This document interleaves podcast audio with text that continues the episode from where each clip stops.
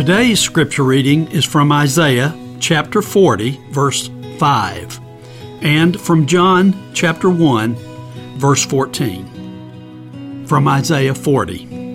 And the glory of the Lord shall be revealed, and all flesh shall see it together, for the mouth of the Lord has spoken. And from John 1. And the Word became flesh and dwelt among us and we have seen his glory, glory as of the only Son from the Father, full of grace and truth. Isaiah 40, verse 5, details the ultimate promise that one day the glory of the Lord will be revealed in its totality.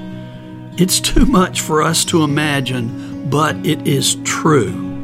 When Moses encountered the fullness of God on Mount Sinai, his face had to be veiled because the glory of the Lord shining on him was too much for others to behold.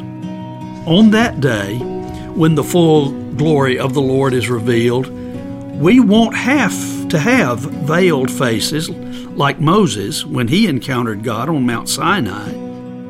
2 Corinthians 3:18 tells us on that day we all, with unveiled face, beholding the glory of the Lord, are being transformed into the same image from one degree of glory to another.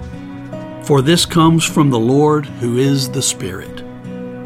Dwell today on the awesome power of the glory of the Lord and how it is part of our inheritance because we believe.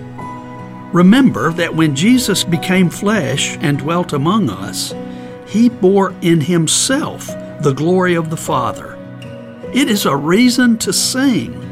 Johann Sebastian Bach's Gloria in Excelsis Deo is one of those Christmas hymns that proclaims the true glory of the coming of Christ.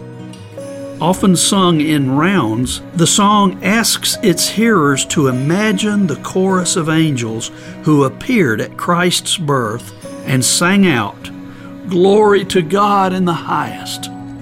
As you finish your time in God's Word today, pray, thanking God for His glory and His promise of the day when we will all experience it face to face.